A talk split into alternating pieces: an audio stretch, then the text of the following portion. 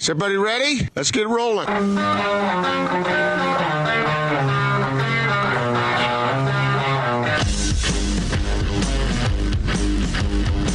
This is The Big Show on 97.5, 1280 The Zone and The Zone Sports Network.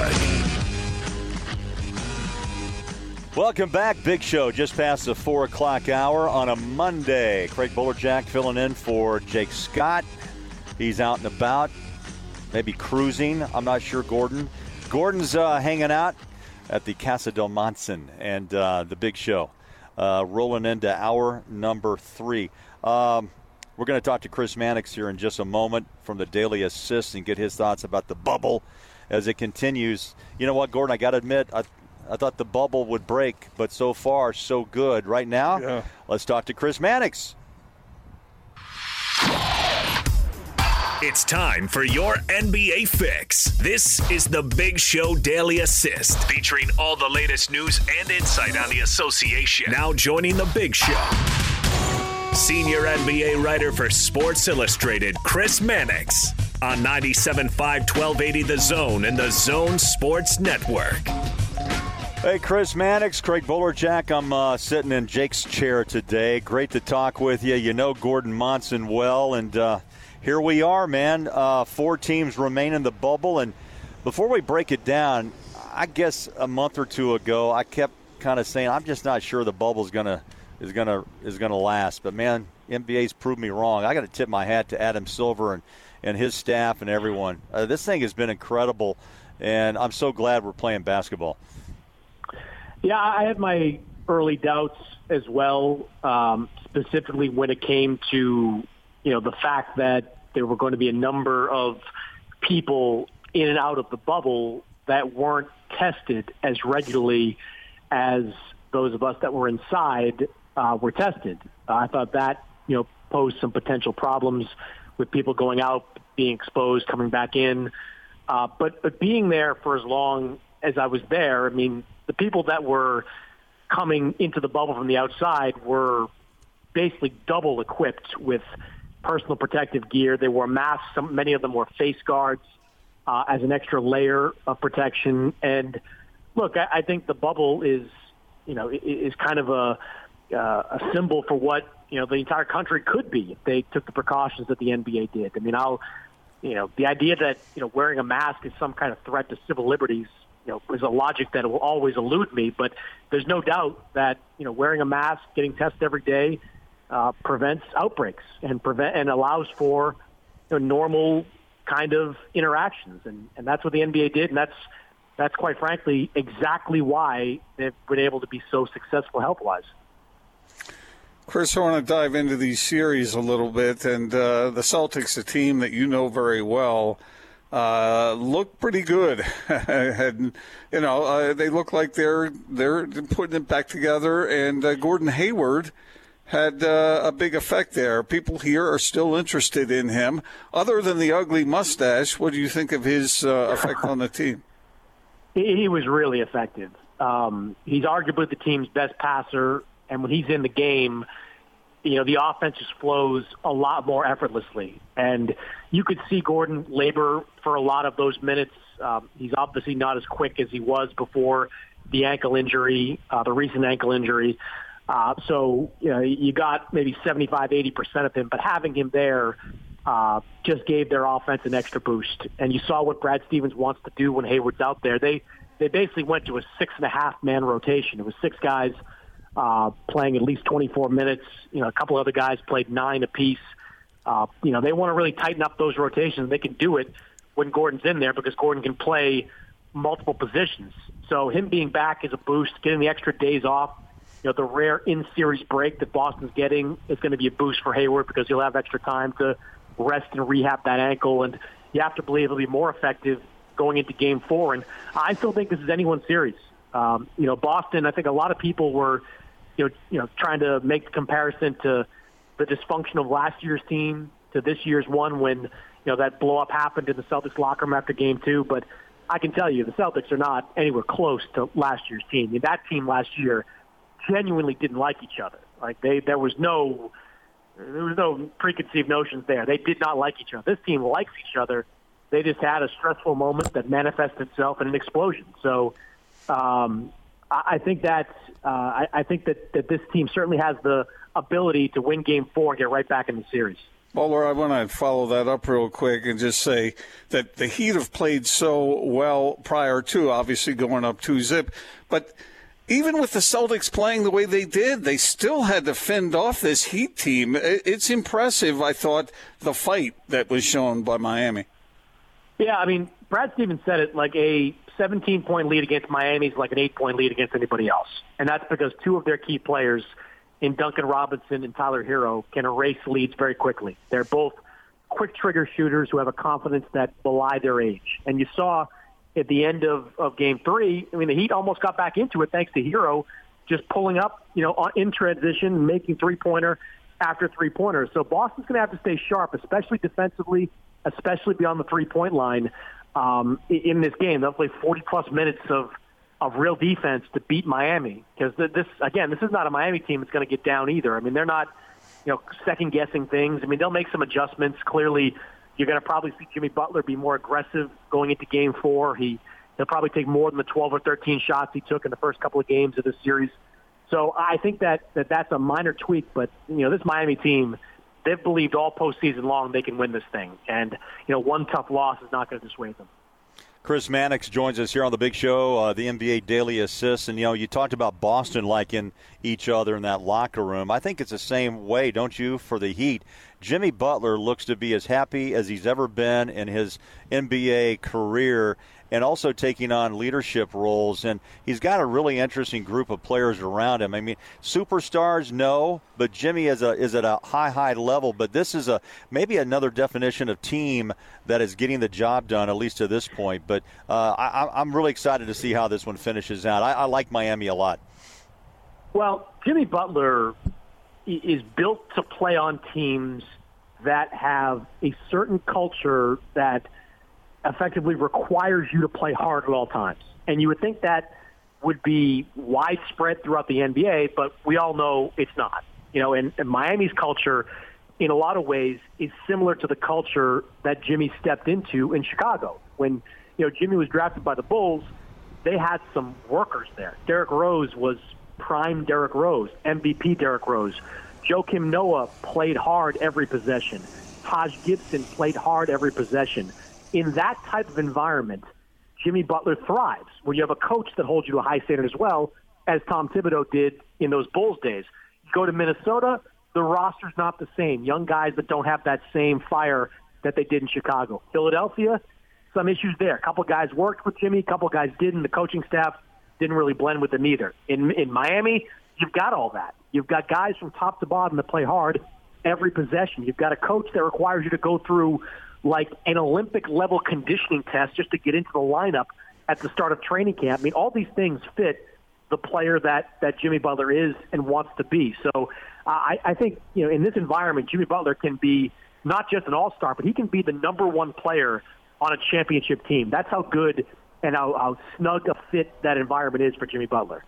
So if Butler is the leader of the Heat, who on the Celtics is the primary? Who's the alpha dog there? I mean, I wish I had an answer about who one guy would be. I mean, I guess you'd have to say Kemba Walker, because clearly he has the trust of the coaching staff late in games. Even when he's not playing well, he has the ball in his hands and is allowed to create plays. But really, it's been a committee approach to this team all season long. I mean, it hasn't been like last year or the year before when Kyrie was healthy, he'd be the one making plays. It's been the hot hand. It's been, you know, the guy that could get the ball in the right spot. That's why the first two games of the series were so maddening to watch, because there was so much isolation in these games. It was, all right, it's Jason Tatum's turn, or it's Kemba's turn, or it's Jaylen Brown's turn. That's not how this team had success all throughout the year. It had success with ball movement and finding the guy that has the hot hand in the right spots. And more often than not, that's Tatum, because he's probably the best scorer of that group. Sometimes it's Kemba, sometimes it's Jaylen, even sometimes it's Marcus Smart when he's got his shooting stroke going. So I think that, you know, this Boston team doesn't need one guy to be that alpha. They need all three of those guys, four of those guys, to trust each other, keep moving the ball around, and get open shots. And when they do that, they've got more than enough firepower to beat any team in the league. Chris, I want to flip to the West, and I like your breakdown of what's happening in the East and the Heat. Let's talk about Denver before we hit on the Lakers because, you know, I'm just curious your thought. You know, they it's an amazing thing to watch, really. Against the Jazz, we saw it ourselves on how they came back from 3-1, and then they did the same thing to obviously Kawhi and Paul George down 3-1. Now the Lakers, they're down 2-0. I don't sense panic, but that's still a very talented team, and two players especially in Jamal Murray and Nikola Jokic who have taken their game. Would you not agree to, I mean, their all-star status for sure, but, I mean, even a higher level at this point? Well, yeah, I mean, they're not out of this series by any stretch. You know, they've faced adversity, as you said, already twice. Certainly the Lakers bring a different level of adversity. The conference finals brings a different amount of pressure, but it's not like they're having to walk into Staples Center and play in a hostile environment at this point. They'll, you know, regroup, you know, have a 24-hour break and then come back. They've done it time and time again. And I don't look at the Lakers as being this, you know, opponent that's significantly more difficult to beat than, say, the Jazz or even the Clippers are. I mean, the blueprint for beating the Lakers is there. I mean, you have to hold them to a low percentage of three-point range. That was done in Game 1 against Portland when they shot like 16% from three. Game 1 against Houston, they shot 26 or 27% from three. Game 2 just last night, they allowed the Lakers to shoot, I think it was 36% from three. You've got to get that number down if you're the Denver Nuggets. But the wild card with the Nuggets to me isn't Jokic, it isn't Jamal Murray. Those guys I think are going to perform one way or the other. A guy like Gary Harris has to be better. I mean, Gary Harris is part of the solution to lowering those three-point numbers by the Lakers because he's probably the Nuggets' best defensive player. You can't look on the floor in the fourth quarter and see P.J. Dozier out there. I mean, Dozier was fine, but Gary Harris needs to get those minutes. Got to earn those minutes like he did in the Utah series. And, you know, if you can play him and he can play at the highest level he can play at, you're going to have a lot of success, you know, with that team. So I think if the Nuggets just, you know, make a few minor tweaks and maintain their confidence, they're fully capable of getting back in the series. All right, Chris, let's talk about that shot because that was the degree of difficulty on AD's shot was just that was very tough. And to be down, it's one thing when the score is tied and you take the last shot and you win fine. But if he doesn't make that shot, they lose. And what do you think of the whole scenario? I mean, two things. One, we haven't talked about this, but Rajon Rondo's presence in this postseason has been enormous. I mean, Rondo inbounding the ball, and as he said after the game, kind of going through his progressions, AD was like the third option on that play. But for Rondo to have the wherewithal to, you know, look past Nikola Jokic, who's jumping up and down in front of him, find AD in the corner, I mean, that pass was great. The second straight game, he had 9 assists, and he has been an impact player since he's been back in this lineup. But for Davis, I mean, they needed him in that second half, not just that shot, but LeBron James was 2 for 9, you know, in that second half and didn't look like he had any rhythm. And frankly, didn't look like he was looking for the ball on that last possession. I mean, he's kind of just standing there and AD sort of ran around him, used him as a quasi screen, and the Nuggets defense just broke down. But you know, him having his confidence going like that, it's not just a luxury, it's a necessity for that Laker team. I mean, when he's able to shoot threes, I don't know if there's a more unguardable player in this league, a 6'11", 7-foot, you know, big man who can come off the dribble and shoot threes like that. I mean, that was probably the biggest moment of his playoff career. I mean, I know he had some decent ones in New Orleans, some good ones in this postseason, but, you know, that shot in that moment with that much at stake, it takes a special player to do something like that. And Davis, you know, showed once again he's one of them. Chris Mannix joins us here on The Big Show. Chris, before we cut you loose, I want to get your thoughts about what's ahead. I think you'll probably agree there can't be a bubble two, right? And the league has got to make some big decisions. I know they're trying not to put a start date because they don't want to disappoint fans and have to say, no, let's wait another week or two. So they want to be sure when they want to get this next season ahead. And they want to put fans in the stands, 40% of revenue. I mean, reportedly with ticket sales and revenue to help generate what the NBA needs, and that's revenue. What have you heard about 2021, and how can this How can we get fans back inside, or at least the process of 5,000 to 6,000 per arena per game? Well, it is the definition of a fluid situation because the league will react to what the country is allowed to do, what individual states are allowing people to do. And you know, there's an expectation that at least through the end of this calendar year, there will not be any games played in NBA buildings.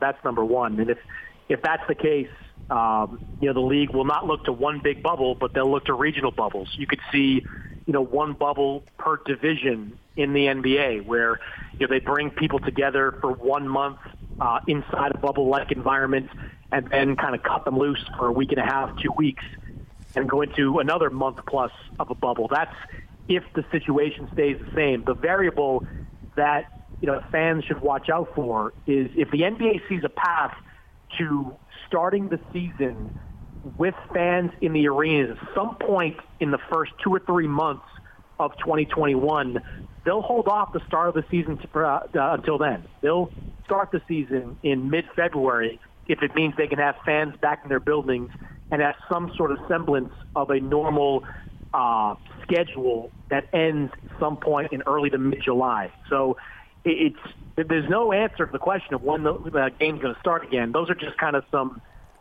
sort of flashpoints, some moments to watch out for. If there's a vaccine that comes around November, December, and it looks like we could have a chunk of the population vaccinated early next year, I think the NBA will hold off on starting their season if they can do it safely in home arenas and with fans in the building. Gordon, just a quick follow-up, if I could, with Chris. Yeah. Do you believe that the league has interest in trying to maybe make a January start just commonplace from here on out? Do they like the feel of being maybe the league to be looked at starting a new year each and every year? No, they have no interest whatsoever in that. And I say that largely because they don't want to play summer basketball. This experience, I think, has solidified that opinion. They want to have their season end in mid to late June at the latest. I think there's there's certainly some talk and some momentum to push the start of the season into December. But even then, I just don't see it happening. I mean, avoiding football as long as possible makes some sense for the league. So starting in December could work, but they're not going to stretch the schedule into July. They're just not going to do it. They want to avoid things like the Olympics. They don't see a lot of upside in summer basketball based on the ratings that we've seen in these summer's games. So I think one way or the other, next season will end before the Olympics start, at least when they're supposed to start in mid to late July, and then we'll be back on a regular schedule for the 2021-2022 season. So, Chris, last thing from me, and it's this. I've expressed my opinion on this. Bowler has talked about it. But I'm curious to give you an opportunity to say, what is it that fans can do? What is it that people have to do to contribute in a way that will make it most likely, beyond the medical side of it, beyond the advancements in the vaccine or the medication? Yeah. What can people do? What do you think needs to happen? I honestly, I think it's pretty simple. I think it's as simple as wearing a mask whenever humanly possible and avoiding gatherings, especially indoor gatherings, whenever humanly possible. Look, I'm suffering from it as much as anyone. I live on the water in Boston by the boardwalk that I've spent, many a summer going out drinking at every night. I've enjoyed my off seasons in the past, living a lifestyle that I sought to live. But, whether it's this spring or this summer or now this fall, you don't get to do it. You've got to sacrifice. Because one thing you've got to remember is that every decision that's made by local government and ultimately national government is based on numbers. If it's not about whether or not, you think you can make a difference yourself, or it's no big deal if one of your friend gets it or another friend gets it, or if you think that the virus isn't going to negatively affect your overall life, it's the numbers.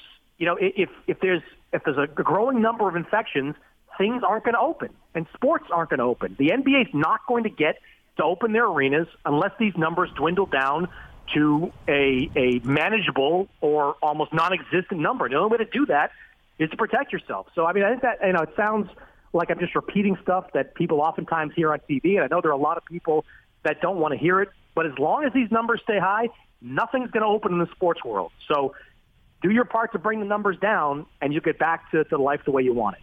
All right. Hey, Chris, great insight, great thought. We appreciate your time. We'll talk to you next week. Chris Mannix, Sports Illustrated, the NBA Daily Assist. Gordon, some interesting comments, and, you know, it sounds pretty simple, right? But sadly, it's a political statement as well for some. And if you do love sports, I think you can't help but try to really just sit back and soak that comment in, because no one wants to play in front of empty seats as players. As a broadcaster, I need you as a fan to be there with me in the building to bring the energy as well. And, you know, what we've seen in the bubble is just a Band-Aid, right? But for it to really happen, some of those comments by Chris are spot on. We've got to take those responsibilities. And, again, there are many who disagree with me and you and others. And, you know, okay, I get that. And, you know, and you lose followers. Okay, that's the way it is. But, gosh, I want this game to get back to what we know it as. And stadiums, the NFL yesterday, as I looked around, as you did, man, it just doesn't make sense to me. And piped-in noise does not do it for me. No. And no. I can handle this time right now, and I get it until we get a handle on it. But you know what? To start another season this same way, franchises need you as a fan base to be in the building, and to do so, we've got to be smart. And yep. That's the only political statement I can make. I don't even think it's political. I'm just saying, you can't go lean left or lean right in this situation. Just do what's best, you know? And we'll get back to a quicker – we'll get back to the normal way of life much quicker. I just believe that. If I'm wrong, so be it. But I don't think you are. I don't think you are wrong, Bowler, because to me it's a medical situation. It's not a political one. And the only way that people can go back to an arena – in the decent-sized numbers to watch a game is to get these numbers down, just like Chris said. Yeah. That's what has to happen, along with the advancements on the medical side as far as the vaccine goes.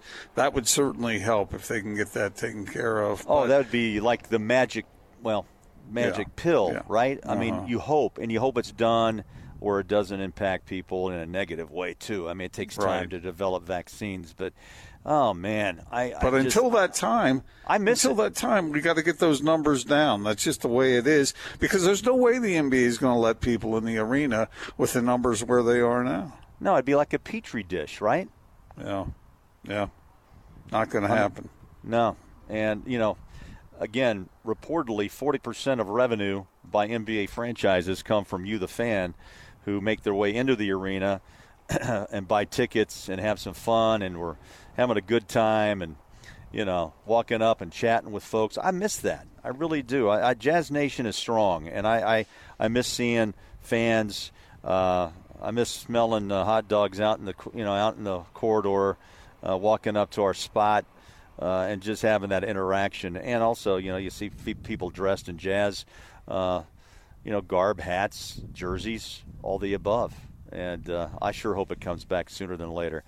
Gordo will come back. We're going to take a quick break. By the way, another reminder, speaking of jazz gear, we got plenty of it here. The team store at Vivint Arena, along with a new location inside Smith's Marketplace at 3215 South Valley Street in Salt Lake City. They're open from 10 to 8. We're open 11 to 6 here, Monday through Saturday.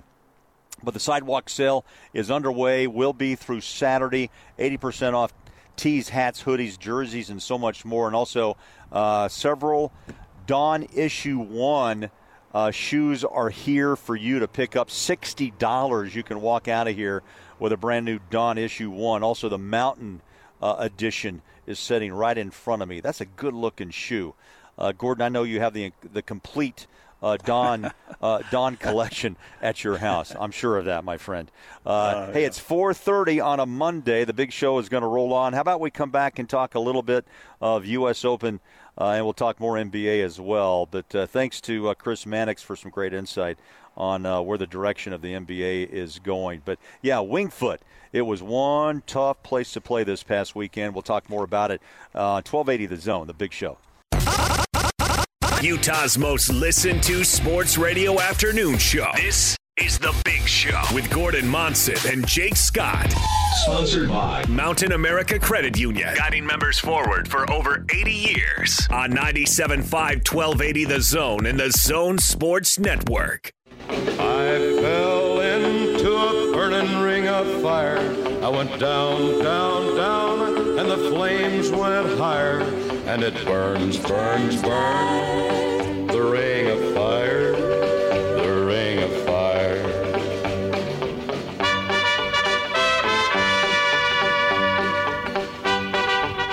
Johnny Cash, the ring of fire, and it burned, Gordon. Syringa Networks is home to complete business, telecom, and IT solutions backed by an industry-leading S17A that guarantees the uptime your business needs. It's effective communication for 21st century Utah. Get started now at syringanetworks.net. Burns, burns, burns. You know, Syringa fire. Butler, that song, of any of his songs stands out to me from the movie you referenced earlier with Joaquin Phoenix playing Johnny. Yeah. Boy, he did a good job singing those songs, didn't he? Was that really his voice? I've been told it was. It was, yeah. Right, Austin? Both both he and Reese Witherspoon, that was their actual singing voices. And Joaquin had never had a training, a lesson, nothing. He just listened to Johnny and tried to imitate it. Well, that's great. How do you do that? That was stellar. That's why and I are here, and Joaquin is there. Yeah. Wouldn't it be kind of fun to be a movie star, and then you can be kind of as weird as you want, and it's kind of endearing. It's not weird. It's just kind of who you are. That's Joaquin. Yeah. It's creative brilliance. Gordon, can you sing? No. I told you that story, what happened to my voice, Bowler. Okay, Austin, let's sit back and listen. Okay, Gordo, go ahead. Can I get a little background music going here so I can, maybe violin music or something? So I'm guessing at one point you probably had the ability to be a trained vocalist, but something dramatic happened. I was a prodigy. Yeah, I had a great singing voice. Everyone in my family has a great singing voice, and I was well Austin, on my way. Austin, are you rolling? You're rolling. Yeah, on this, I'm ready. Yeah. Okay. But this is what happened in the 8th or 9th grade. Yeah. My parents it when you call me Big Papa. You sound good there, man. What happened? Okay, yeah, my parents wanted me to be in the school chorus, but by then I was too cool. I was too cool to be in the school chorus. You're 8 or 9, and you're cool. No. I was in 8th or 9th grade. Okay, that's the cool. That's the cool age. Yeah, okay. Cool. And so I decided I was too cool, and I wasn't going to sing anymore. Okay. Well, why not? Why? Because you're too cool. I lost my gift. I don't know where it went, but it went. And so from that point on. Other than my brief stint in the game with my rapping career, I have never really sung since then. And my Kids on the Block had a bunch of hits. Chinese food makes me sick, and I think it's fly when girls stop by for the summer. So my gift was taken from me yesterday. But Gordon, all the rap gift seems so far away. Gordo, I still think the rap still gets it done because it's really just talk, sing. Yeah, I can talk, sing, and I was in a play once, did you have the lead? Of course, I did. Yes, he wrote it. He was the costumer, the director. He had the lead. Hollywood called. Agents called. He said, "Nah, I'm gonna stay a family man." Yeah, we've heard all of it. I'm a writer, man. I'm not an actor. Hey man, I see. Bola's got to go. Bola got to go. It's time to go. So anyway, I had a singing part, and I actually tried to do the singing part, and they said, why don't you just sort of talk through that? Okay. So Austin, he didn't explain it, or did I miss this in this dramatic recall of hurt it was and called pain? It was called Octopus's Garden. He played the judge. He had an amazing costume. I've heard this all. Yeah. So, yeah. but did I miss on how you lost it? The gift was taken away. A sea witch came up and said, "Hey, I'll give you 3 days as a human, but you got to give me your voice." Right? Is that how that went? So you sold your voice for, like, eternal life? No. My gift was taken away from me because I was too cool to pursue it. So you learned the lesson was you're not as cool as you thought, and I'm going to take your voice. The lesson is if you have a gift, use it. If you don't use it, you lose it. And that's what happened. You know what? This is a heavy, and a sad segment. On the Big Show. How about you, Bowler? Are you a singer? Oh, yes. No. Can you belt it out? You've got those great pipes. That was Austin. Austin, bellow that out again. Yeah.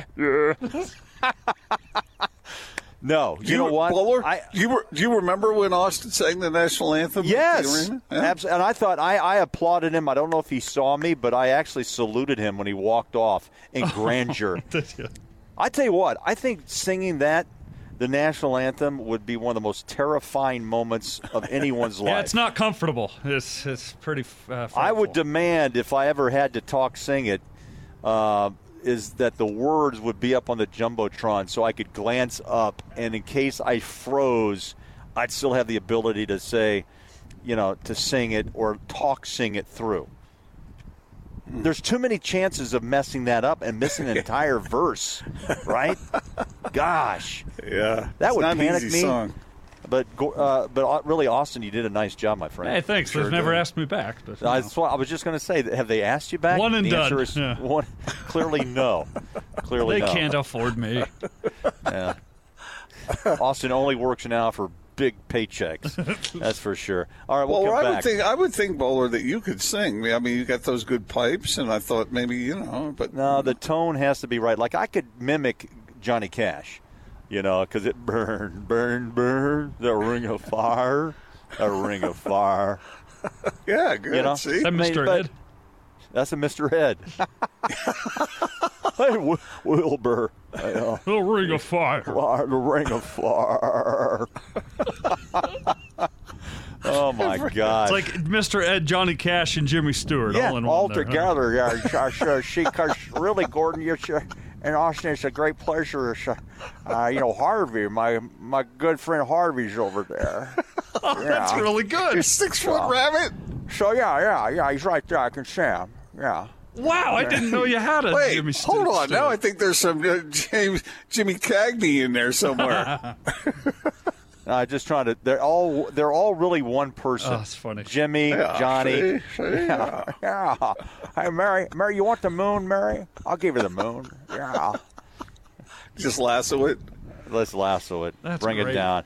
Hey, Austin, I know you got it. You said get the hell to the break. I know that. Coming up on 4:45. It's fun, man. Big Show returns. Bowler and Monson can't. Hey, you know what? I guess that's my summer job or my fall job. I'll come in and fill in when needed. And and Austin, just for pennies, I'm going to put a cup out here. Yeah, I was going to say, you're a little old for an internship, but we'll give it to you. Yeah, I'm going to put a cup out here for just, throw a nickel or dime in here. Just I can rattle that cup outside. But no, we're outside of Vivint Arena. Don't forget, come on by. Don Issue shoes are here. I've got two different styles. One is the mountain style, Gordon, a nice look. The other is just, what is this? The Johnny, the Don one. The Hulk Marvel. Wow. This good look, man. That's hard not to take home with you, along with the Mountain Edition. So come on by, $60 for a pair of Don Issue ones. New location, don't forget, Smith's Marketplace at 3215 South Valley Street in Salt Lake City. We'll come back, and I promise we'll talk some Wingfoot U.S. Open talk when we come back on 1280 The Zone. The Big Show rolls on.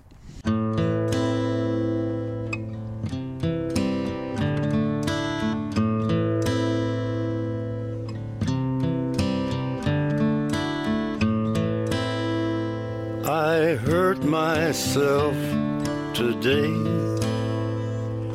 to see if I still feel. I focus on the pain, the only thing that's real. The needle tears a hole, the old familiar. Hey, welcome back. Big Show rolls on, coming up on the 5 o'clock hour. Guess what time? I've been looking forward to this all day, all night. The Not Sports Report is brought to you by LHM Used Car Supermarket. Over 1,000 used vehicles are in inventory. Shop right now online at lhmusedcars.com. Gordon, the only reason I took this gig today is for this moment. Oh man, I don't want to disappoint you. I'll do my best to live up to that billing. So what do you got? What do you got? Where are we going? All right.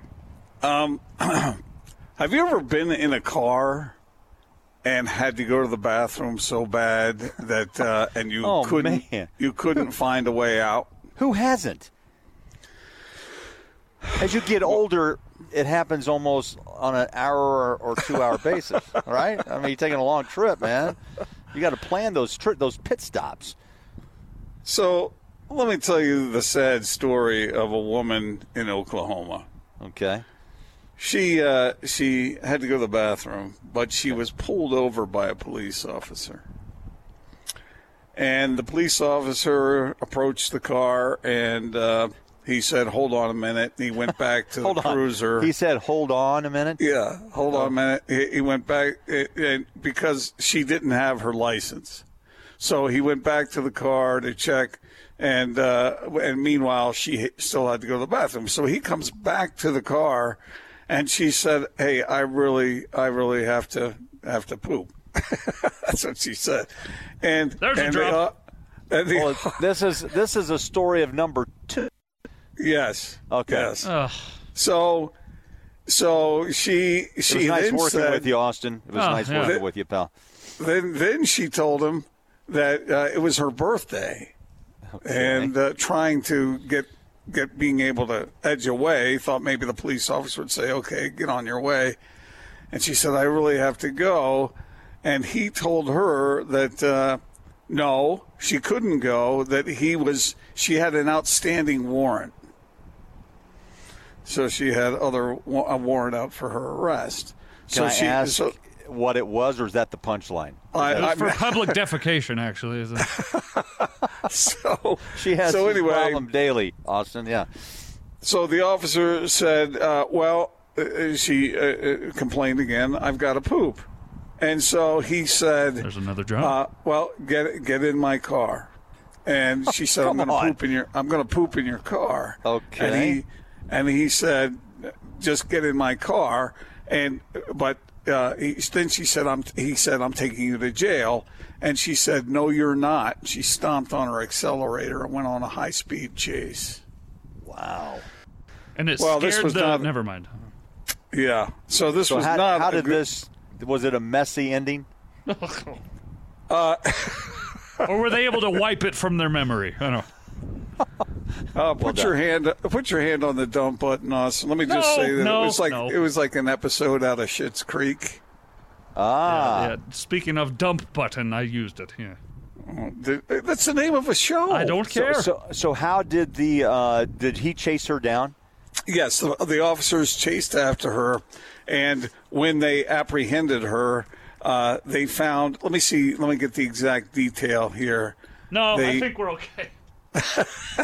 No, they found a meth pipe in her car. Okay. So there's a video of this, and it's she looks like she had to poop. But I couldn't think. I mean, how miserable would that be if she's telling the truth? How would you like to be pulled over and have to go to the bathroom?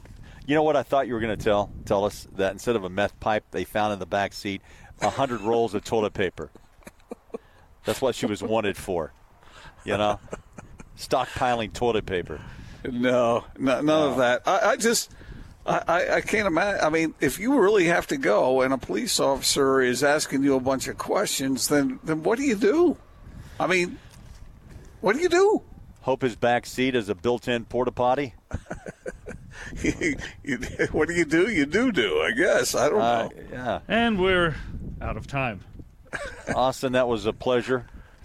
You know, hey, before I got to roll out of here, but it's been one of the most incredible 3 hours of my week, and today's Monday. Oh, well. Hey, real quick, Gordon, that was enlightening, so to speak. And I really, you know, I just wanted to know, did he did chase her and arrested her? He did his duty. Yes. Yeah. He did his duty. So did she. Yeah, okay. Okay. Wow, man, this show's rough. They went on the runs of their life. Hey, did you watch any U.S. Open this week before we go to break? Okay. I did. And Bryce DeChambeau is one powerful golfer, but it was more than just power, Bowler. He used some finesse too. How about power, finesse, and touch? Right, that's kind of the way it turned out to be. And I just had to throw this number out because to tell to listeners how difficult this course is. Wingfoot up in the New York area. It was won by DeChambeau, -6. His four-day total, 69, 68, 70, and a 67. Now, Gordon, put this into perspective. If you play golf, I love the game, but I hate it, right? I mean, that's kind of the way it works for me. 61 players were on the course throughout the Sunday, and they came out with an average four-round total. You want to take a guess? I'll say 73. Well, how about the overall plus minus? Because by the way, DeChambeau was the only player that was under par. So I'll say 4 over. No, this is stunning. The average was plus 11.7, nearly plus 12 on that course. Mm-hmm. How about that? Mm. I mean, that tells you how difficult Wingfoot plays, and it's really kind of the tradition up there. I think it was Austin 1974. They labeled it the massacre at Wingfoot, and I believe the winning score was a +7. I'm not sure who that champion was that day, but my goodness. I don't know if that's fun for anybody or not, right? I mean, well, there's one of us here, Bowler, who has actually played a hole on that course, and it was you, so you have firsthand knowledge. And when you played it, was it tricked up the way it is for the Open? I don't know if it was totally tricked up for the U.S. Open, but I tell you, if you're a member and you play out there, you've got to be one frustrated golfer because it was incredibly. To me, the entire landscape of the place was daunting. I don't know, but there's no way the U.S. Open, they always grow, right? The rough, a little rougher. And this guy, most of these guys were hitting out of knee-high rough. I don't know if that's a lot of fun to play golf that way or not. That's just Austin, you want to explain why you love that so much? Yeah, because I really, really, really, really am not good at golf. And I really detest elitism. And it seems like that would be a perfect recipe for me to love it when privileged golfers of the elite struggle like us underprivileged everyday men. Your move, Gordon. I'd love to see you there, and of course you're supposed to be quiet on the golf course, but maybe you could sneak in a line or two, wouldn't you? See, that bothers me about golf too. Why are we so serious here? This is a game. This is supposed to be fun, not church. It's a gentleman's game. But I would introduce this one tournament a year. You have to play through anything on the course. Isn't that the Waste Management Open down there in Phoenix? Isn't everyone getting rowdy down there? No, but I think Bowler means like pudding pits instead of sand traps and live macaws just swooping over the tee boxes. Yeah. Another, on 12, you would have a rattlesnake pit. That you'd have to get through. I had a golfer who told me that he played the Asian Tour once. He said they were in Thailand somewhere, and he had monkeys overhead throwing sticks at him. Perfect. See, I'd watch that. I'd be all over that. I would too. How about every hole you have to use a different club and only that club for only that hole? How about that? That's a great idea. And then you have a heckling hole, right? Yes. Where you on the tee box, you have hundreds, thousands of people yelling at you. Give the gallery BB guns and let them shoot at their least favorite golfers. I love it.